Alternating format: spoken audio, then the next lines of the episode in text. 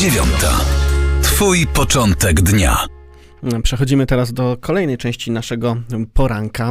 Porozmawiamy o stanowisku przewodniczącego zespołu ekspertów Konferencji Episkopatu Polski do spraw bioetycznych w sprawie korzystania ze szczepionek przeciw COVID-19 firm AstraZeneca i Johnson Johnson. A moim i Państwa gościem właśnie w kontekście rozmowy o tym dokumencie jest e, ksiądz profesor Ryszard Kinie, Piotr Kieniewicz, przepraszam bardzo. Szczęść Boże, proszę księdza. Szczęść Boże, tak, Piotr Kieniewicz. Piotr Kieniewicz, przepraszam, oczywiście to e, jeszcze z poprzedniej e, rozmowy.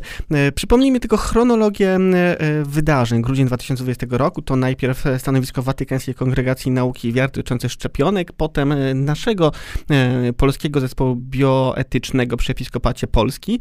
Wówczas biskup y, y, profesor Jacek Grzybowski y, mówił tak, że teksty noty kongregacji i naszego w znaczeniu episkopatu dokumentu jest zbieżny. Nasz jest troszkę dłuższy, podejmuje bardziej szczegółowe problemy. Wczoraj zdaje się ten problem został już maksymalnie uszczegółowiony, bo stanowisko dotyczyło konkretnie szczepionek przeciwko COVID-19 firm AstraZeneca i Johnson Johnson. Na sam początek muszę zapytać, proszę księdza, czemu akurat teraz e, takie stanowisko się pojawiło?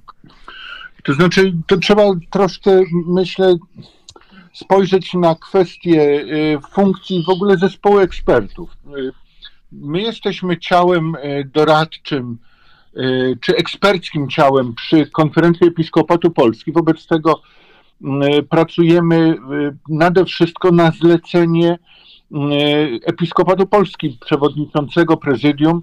Wobec tego, jeżeli e, ksiądz e, arcybiskup, przewodniczący episkopatu się zwraca do zespołu albo do biskupa przewodniczącego o ekspertyzę, no to wtedy ta ekspertyza jest tworzona. I jak, jak rozumiem, ta, ten dokument wczoraj opublikowany jest odpowiedzią na E, pytania, które wpłynęły do episkopatu od wiernych e, i siłą rzeczy, ponieważ e, potrzebna była ekspertyza bioetyczna, wobec tego taka ekspertyza została zamówiona, przygotowana i opublikowana. Mhm. No właśnie, pytania wiernych, którzy pewnie mają wiele pytań dotyczących tych szczepionek. Ja jestem też po lekturze wszystkich tych dokumentów, ale pewnie nie wszyscy wierni mają na to czas. E, proszę księdza, króciutko tylko. E, do mediów przebiła się głównie informacja o tym, że technologia produkcji szczepionek AstraZeneca i Johnson Johnson budzi poważny sprzeciw moralny, ale nie znaczy to, że nie można ich przyjmować przecież. E, tak, ten dokument w swojej wymowie jest przede wszystkim uspokajający, że w sytuacji w takiej, w jakiej jesteśmy, nie zaciągają winy moralnej ci, którzy z tych szczepionek korzystają z dwóch zasadniczych powodów. Po pierwsze jest, e, e, jest tak, że niespecjalnie mają wybór wobec zagrożenia pandemią.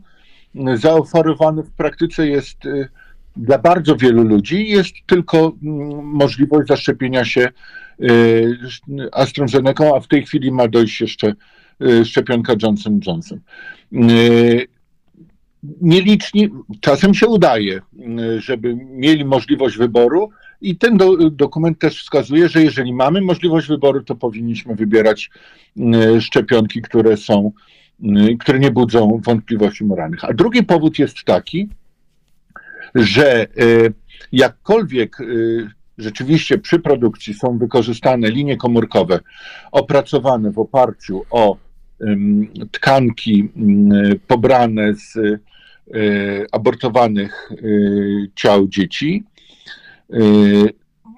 to samo wydarzenie miało miejsce wiele dziesiątków lat temu i te tkanki zostały przeprogramowane tak, aby mogły się namnażać, żeby mo mogły być y, jakoś ustandaryzowane, wykorzystane do celów laboratoryjnych, badawczych, mm, produkcyjnych. Proszę sobie wyobrazić, że jest pobrana y, jednej, jedna z tych linii komórkowych, to jest pobrana tkanka z siatkówki oka. I teraz w oparciu o ten pobrany materiał genetyczny są produkowane miliony dawek szczepionek wiadomo jest, że to jest namnożenie, które, w którym jest wątpliwość, budzi źródło tkanki, natomiast związek jest później z aborcją, że tak powiem, ustaje, bo dalej mamy pracę laboratoryjną, tak? Więc e, zło jest, e, zło jest dokonane i całe, cała, mm, mm, jakby cały opór e, moralny polega na tym, że sprzeciwiamy się zabijaniu nienarodzonych dzieci. Mhm. Rozumiem w takim razie, że to stanowisko jest o tyle wiążące, jeżeli jest inna możliwość, jest możliwość wyboru innego preparatu. Wypadku... To znaczy, chciałbym tu, tu, tu jasno powiedzieć, jeżeli jest e, możliwość wyboru, powinniśmy wybierać te szczepionki, które nie budzą e, zastrzeżeń. Jeżeli nie ma takiej możliwości, e, a wewnętrznie sprzeciwiamy się temu procederowi zabijania nienarodzonych dzieci, możemy godziwie z tych szczepionek korzystać.